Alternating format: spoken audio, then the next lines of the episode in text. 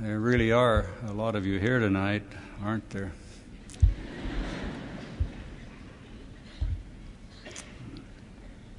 I understand Brother Proctor uh, one day will be a governor of one of the states in the United States. Brother Proctor is the one that just introduced me, for those of you that don't know him. And uh, he almost uh, said some nice things about an engineer, and I haven't heard many lawyers or to be lawyers say many things that uh, are complimentary about an engineer. So you want to be careful as you go into politics, uh, Scott. Particularly, uh, the last time I remember something good being said by an engineer, by a lawyer, was uh, about 20 years ago. I excuse me, Dean Lee and President, folks. I was uh, I was asked to be an expert uh, witness, and uh, in a case, and uh, the lawyer won his case uh, in some measure, I suppose, because of the testimony that I gave, and he was so grateful to me and thanked me, and as I say, that was 20 years ago, and he seemed to be so happy about it. And then I sent him the bill, and he changed his mind again. So, whatever engineers can get from lawyers, they appreciate it. I understand three members of the state presidency are engineers, and uh, that makes me feel at home too. I'm glad to be here. I really am glad to be here this evening.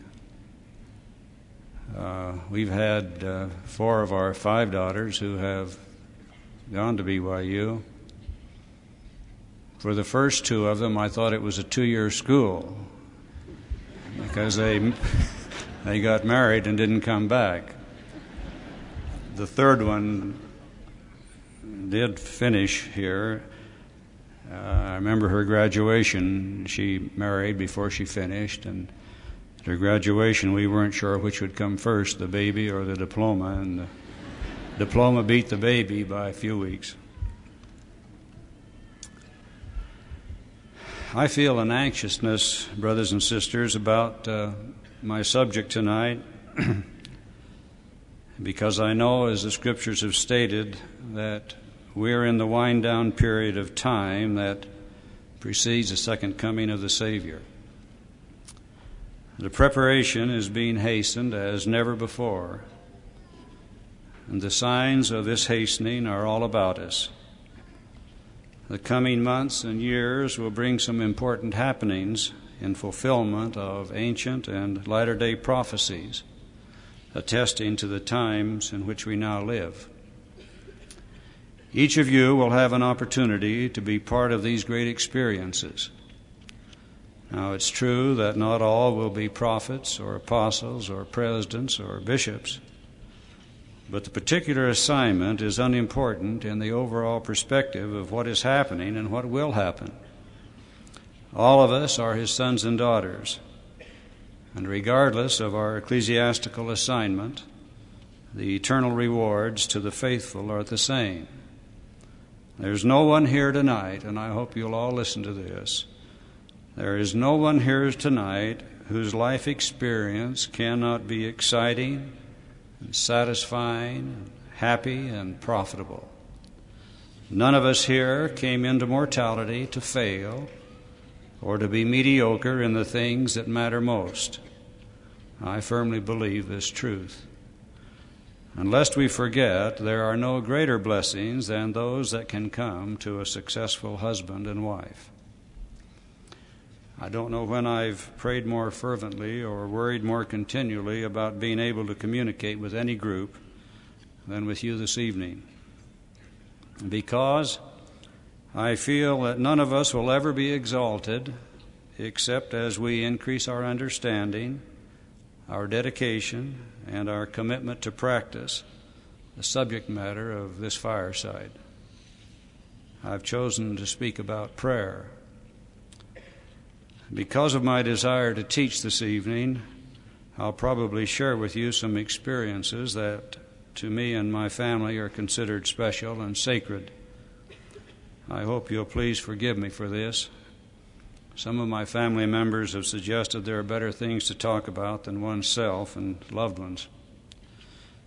The greatest purpose and challenge in life is to learn to know and live like the Savior. We learn to know Him as we live like Him, as we keep His commandments. Knowing Him is increased as we testify of Him. In this mortal experience, there are many Christ like things we can do. But unless we keep His commandments and testify of Him, our life will not have met its full purpose. The world has many good people who do many wonderful things, but who cannot testify of the Savior and His mission. Now, there are several important things we can all do that will help us in pursuit of this goal to know the Savior. We speak of selfless service to others, of daily scripture study, of daily prayer, of keeping the commandments, and so forth. The list goes on and on. The things we must do seem endless. And in our pursuit of a righteous life, we all experience trials and disappointments, and discouragements, and frustrations. You name it, and somebody's had it. Never ending problems seem to be the name of the game. They come to all. None are shielded, none are exempt from problems. If you'll forgive a personal reference or two, I remember, as was mentioned, I am the oldest of four boys that were in our family. And I remember when I became 12 years of age and had been ordained a deacon, and now for the first time was to pass the sacrament. And I was worried and nervous and uh, about like I feel this evening. And my mother had clean shirt on and tie and trousers pressed and all. But I had a problem in those days. I have problems nowadays too, but I had one particular problem in those days. I had uh, white hair, uh, different kind of white than now, but I used to have a cowlick. I don't know if any of you know what a cowlick is. It's hair that sticks up and doesn't know which way to lay down. Well, it was all right under regular circumstances for me to go around with this kind of a chicken feathers cowlick. But I didn't want it to be that way when I passed the sacrament, so Mother bought a jar of Vaseline. and it seemed like most of it went on my head as they pulled down the unruly hair.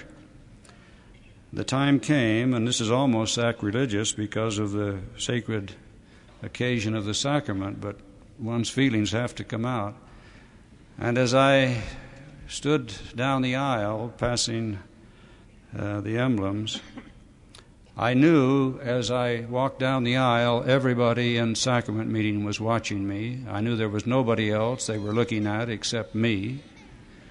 And I was afraid that my hair wouldn't stay where it was supposed to stay with that Vaseline treatment. And about halfway through the service, it happened, and my hair flipped up like that.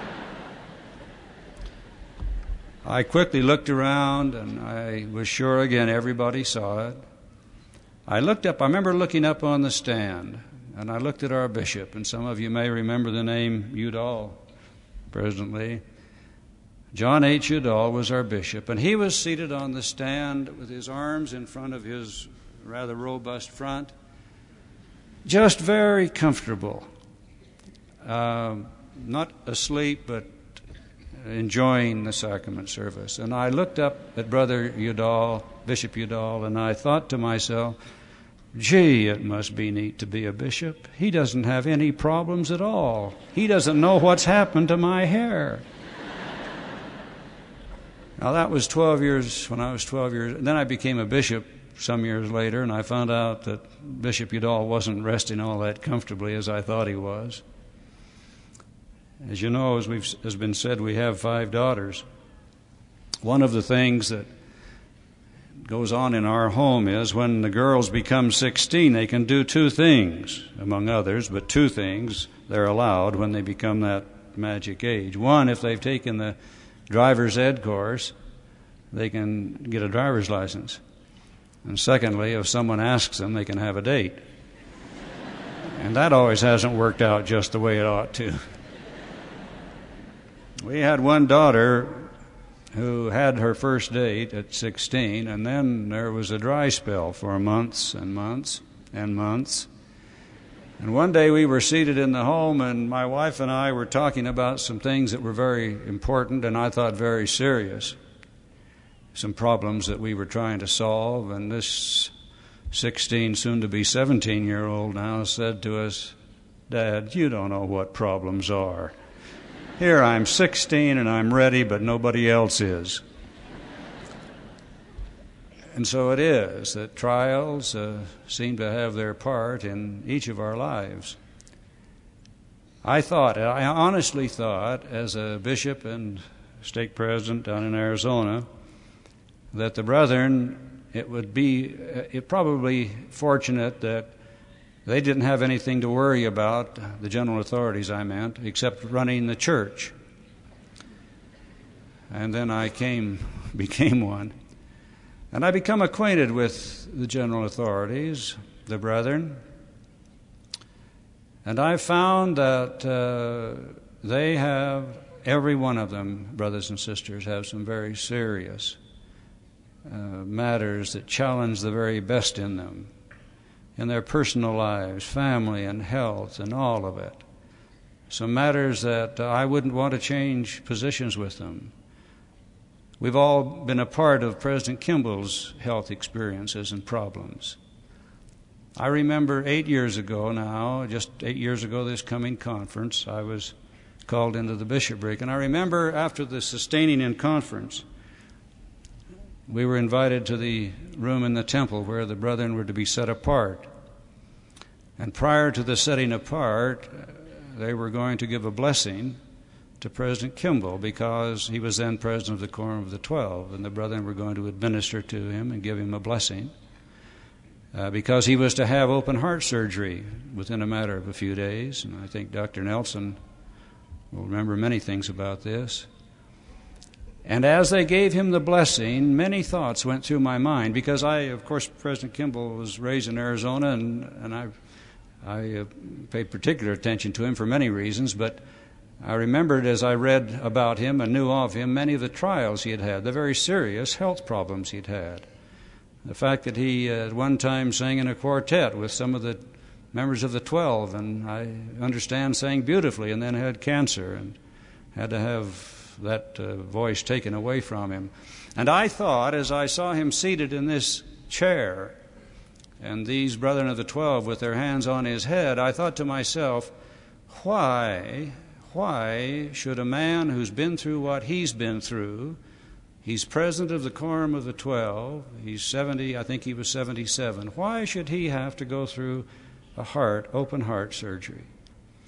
I knew the Lord could heal him like that if he chose, and I wondered why. Well, I now understand, and I'm sure you do, that the Lord was preparing a man, an apostle, to be his prophet. And he wanted a prophet and a president who would listen to him. He wanted one who could receive the promptings of the Spirit and would, would be open to it.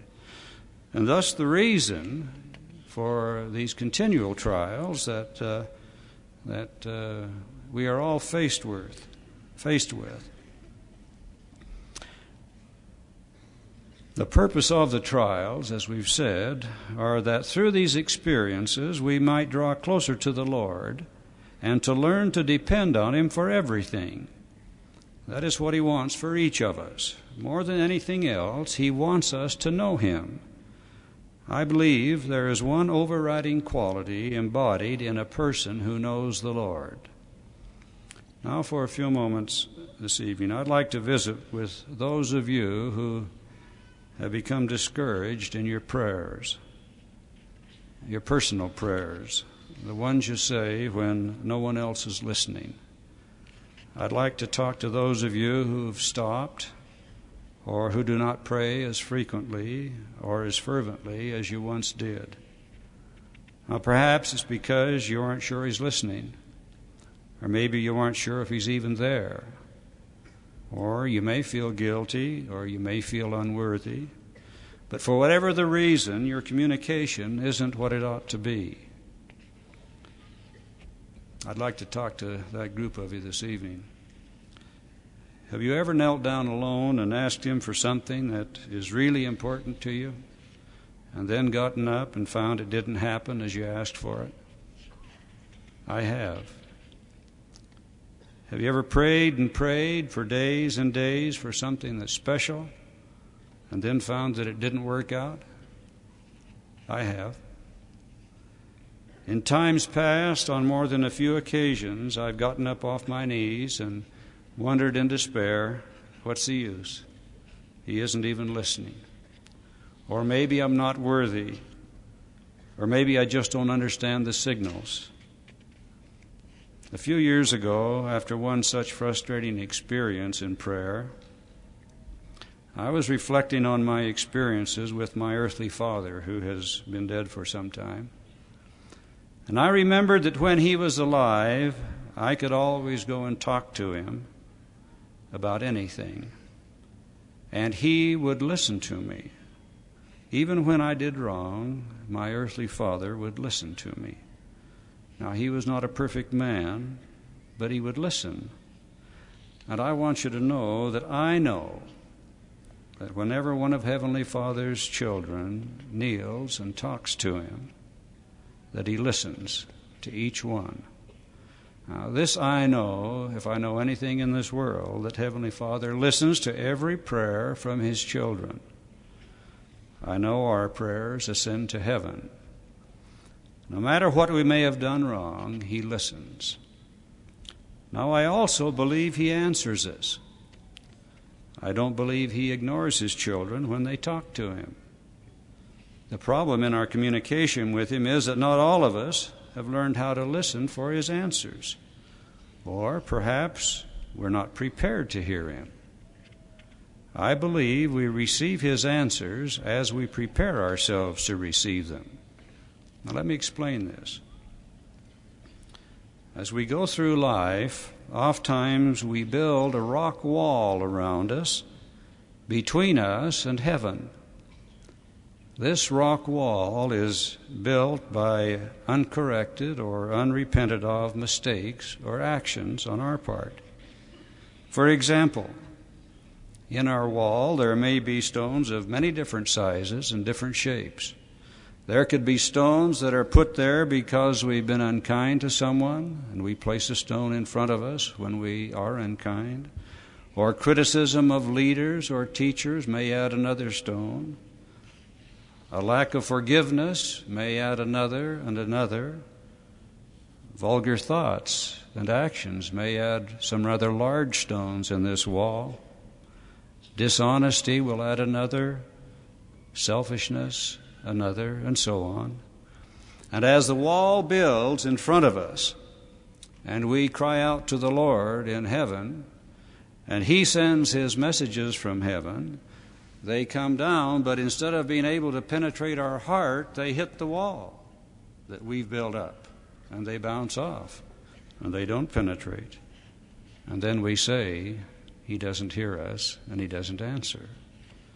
Sometimes this wall is very formidable. And the great challenge of life is the experience of destroying this rock, this rock wall, or, if you please, of cleansing ourselves of purifying this inner vessel. Now, let me give you some examples. I suppose we've all had someone who has done something to us that we didn't like, and it made us mad, and we can't forget it, and we don't want to be around that person. This is called un, being unforgiving. Now, the Lord has had some very strong words to say to those who will not forgive another. One time I had an experience like this. I, I felt I'd been taken advantage of. This is many years ago. And I, I, I did not like the person. I did not want to be around him. I would pass on another side of the street if he came. I wouldn't talk to him. And long after the issue should have been closed, it was still cankering my soul. One day, my wife, who's very astute and knows when I'm not doing everything I should right, she said, You don't like so and so, do you? I said, No, I don't, but how could you tell? Well, it shows. In your countenance, it shows. Why don't you do something about it? She said. Well, like what? Why don't you pray about it? I said, Well, I did pray once, and I still don't like him. no, she said, uh, Why don't you really pray about it? And then I began to think what she really meant. And so I decided that I was going to pray about a better feeling for this person until I had a better feeling for this person. That night I got on my knees and I knelt and prayed and opened my heart up to the Lord. I got up off my knees and I still didn't like him. The next morning I knelt and prayed and asked to have a feeling of goodness toward him, and I finished my prayer, and I still didn't like him. The next night, I still didn't like him. And a week later, I didn't like him. And a month later, I didn't like him. And I've been praying every night and every morning. But I kept it up, and I kept it up, and I kept it up, and I started pleading. Not just praying, but pleading. And finally, and I can't tell you a time because it didn't happen like that, but finally, the time came when, uh, without question, reservation, I could stand before the Lord if I were asked to. And He would know that, at least in this experience, my heart was pure. There, a change came over me after a period of time. Now, that stone needs to be removed from any of us if it happens to be there, and I suggest that might be a way to remove it. Another stone that's so easy to creep into this wall that keeps heaven from entering us. Have you ever come home from a sacrament meeting and priesthood meeting or relief society and said, Boy, what a dumb lesson? Or, Boy, boy, why did the bishop do that tonight? Wasn't he thinking? Or, Boy, I wish they'd get a better teacher for us. She's a lemon. On and on. Now, I believe that every time we speak evil of anyone who is a worker in the kingdom, not just the prophets, you know, we talk about speaking evil of the Lord's anointed, but I believe that anointed expands to all who are working in the kingdom. Anytime we speak evil of the Lord's anointed, I believe we sow the seeds of apostasy. I believe you can't speak evil of a bishop or a counselor or a teacher without putting some kind of a stone in your path that might sometime keep uh, the messages from heaven coming in. So I would suggest that maybe we find the lifting things to say and not the degrading things and the tearing down things to say, regardless of who it is. One of the things that really is a problem for many is what goes on in our mind. And many are the stones that stand in the wall between us and heaven that are put there because of vulgar thoughts and vulgar actions. Now, I'd like to give some suggestions to you for that. I think continue in the process, as we said, of praying and pleading and asking for strength. But beyond that, there's some things we can do. Our mind is a tremendous reservoir, if I can use that. Our mind has the capacity to put anything in it that we will put in it. It can take it. We can put into our mind filth, garbage, trash, vulgarity, or beauty, spiritual experiences. Our mind just seems to take it in like a sieve and it never seems to fill up. Our mind, however, is not like our physical body when we put something in our physical body that isn't right, that's dirty, that's trashy, that's not good for us, our body in a brief period can get rid of it. But our mind will keep these kinds of things for days and weeks and months and years and sometimes for a lifetime. And so, the important thing to do, remembering that the mind has a hard time cleansing itself, the important thing to do is to be careful what you put in it. Magazines that uh, are suggestive or even more than suggestive should not be looked at.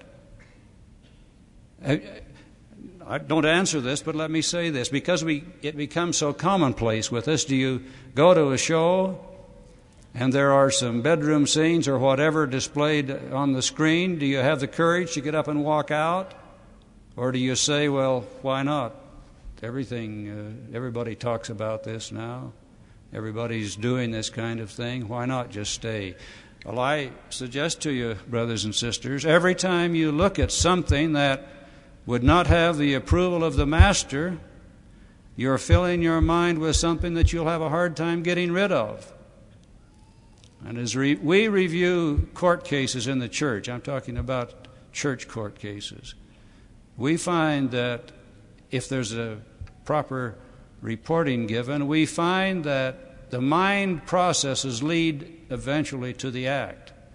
And those who fill their minds with things that are filthy and ugly and do not stop it, those are the ones that step by step are led into these very terrible experiences. And so, have the courage to walk away from any experience, whether it's seeing or hearing or even speaking yourself, that would fill your mind with garbage and trash. And then plead with the Lord for experiences that will put refreshing things there are many rocks that need to be destroyed. Well, so it is with all of us. The pattern of our life determines our eligibility to receive the promptings of the Spirit, to hear the answers to our prayers, if you please. Now, again, let there be no misunderstanding. He does answer our prayers.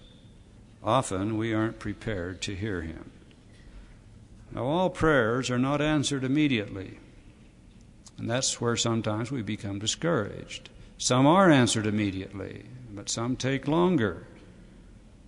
If you'll forgive another experience, a couple of years ago, I had an assignment that took me to Germany. And I had had a bout with the flu before I left, and I wasn't sure if I ought to go or not, but I felt like I better because of what had been planned and the many who were depending on me. And so after the flight from New York to Frankfurt, I was tired and not feeling well. And I was alone, and I don't speak German. And I went to the hotel, those of you that have been in Frankfurt, the hotel there at the airport. Before going to my room, I went to the pharmacy there in that big Frankfurt airport, and I got a throat spray that would, uh, some way, disinfect my throat. But what it was, there was a can of that you would push the button and the, the medication would come out. And but at the end of the spout, there was a about a finger length piece of plastic tubing that you would put in there, and then you could push it into your throat, and it would spray your throat.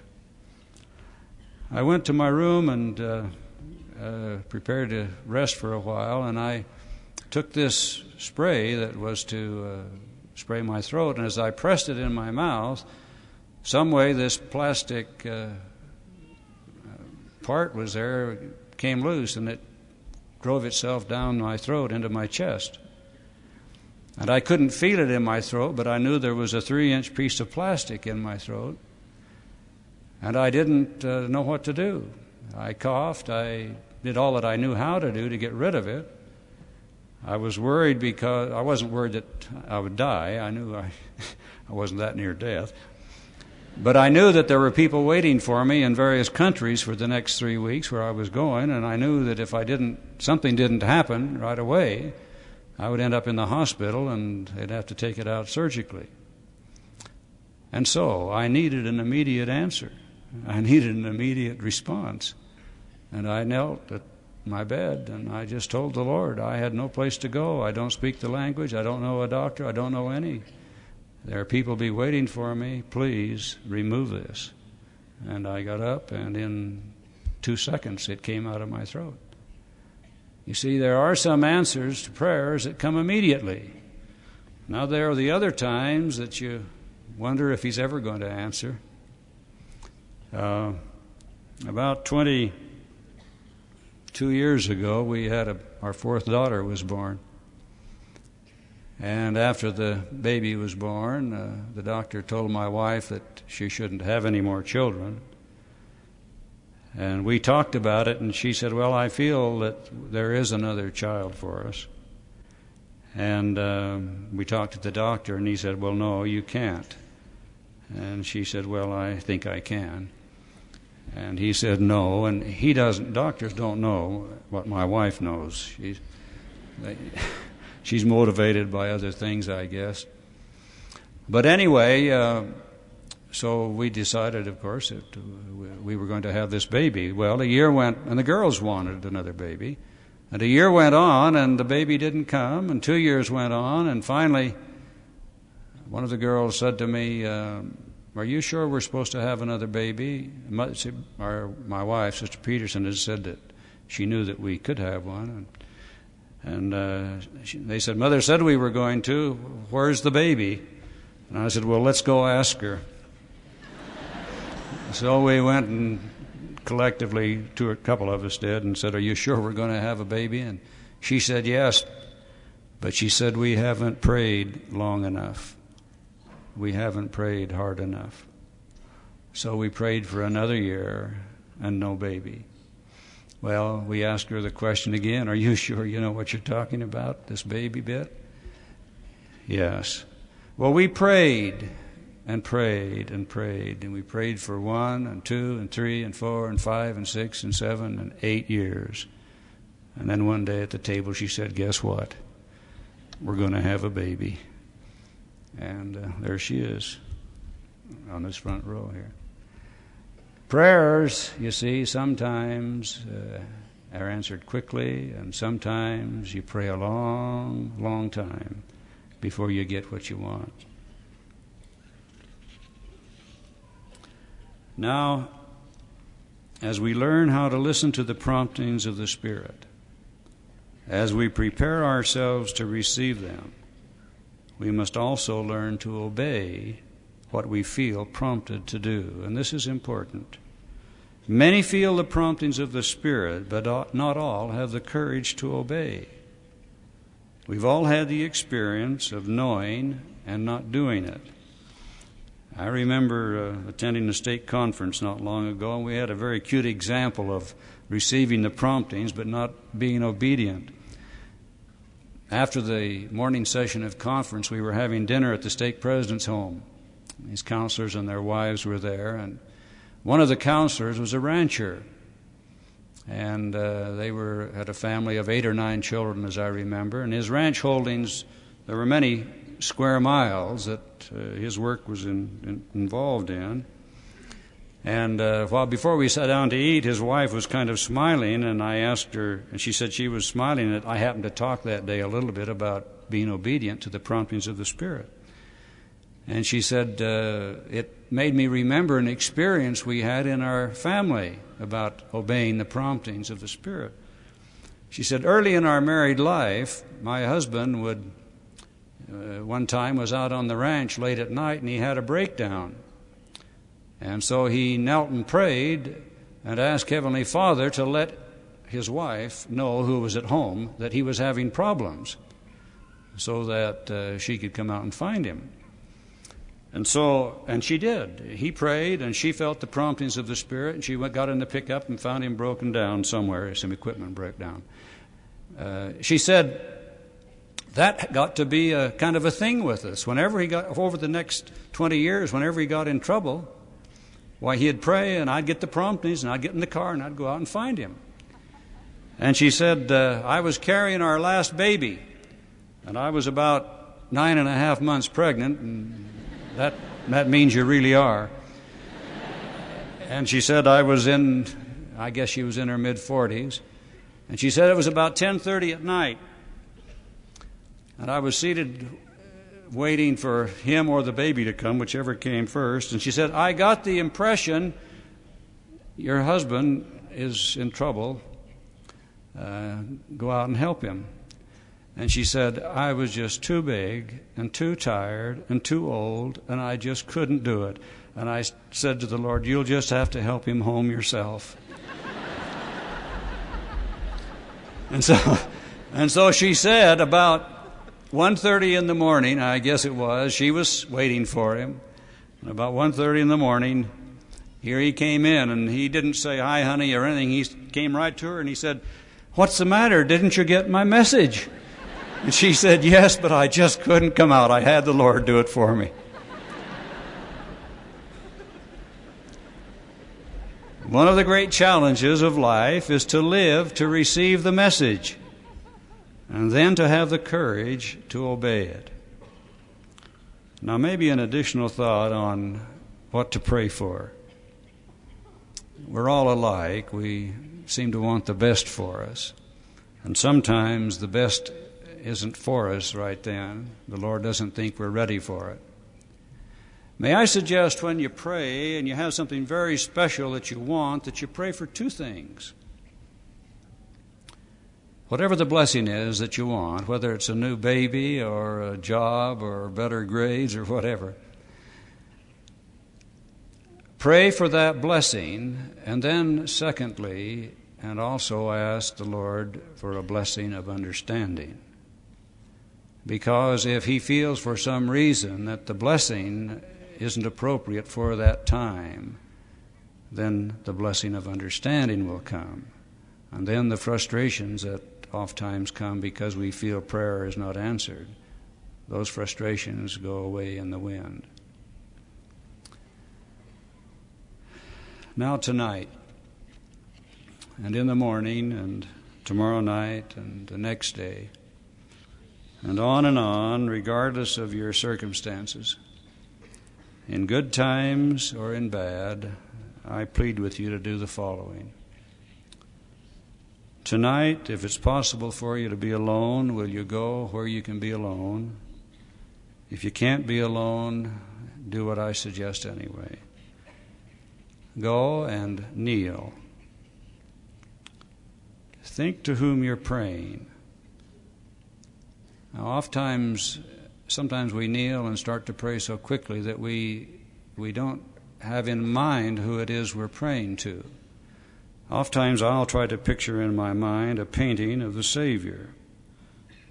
Now, I'm not exactly sure what Heavenly Father looks like, but uh, that gives me something to shoot toward as I kneel.